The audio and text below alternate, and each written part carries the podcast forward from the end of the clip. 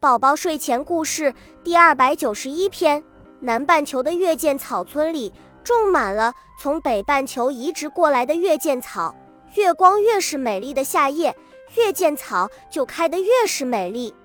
这晚，芒果猫妈妈正在赏月，芒果猫则在一边问着十万个为什么。妈妈，双鱼座的星星上真的有两条鱼吗？忽然，天空变暗了一点点。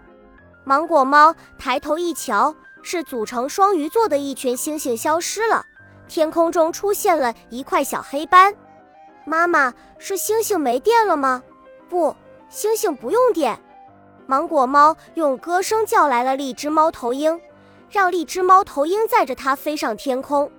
荔枝猫头鹰一边飞一边惊呼：“哇，这颗星星不亮了，那颗星星也不亮了。”荔枝猫头鹰一惊一乍，差点把芒果猫摔下来。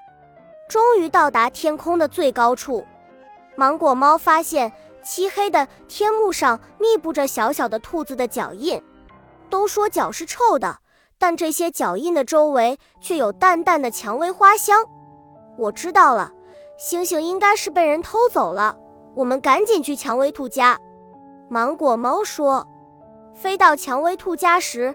芒果猫和荔枝猫头鹰惊呆了，原来蔷薇兔家被垃圾团团围住了，有铁锅铁铲，有木床木门，还有空瓶空罐。两人费了好大的劲，才把垃圾清理完。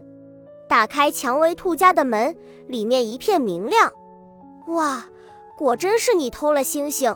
外面的垃圾都是因为星星的引力而集中在一起的。芒果猫说。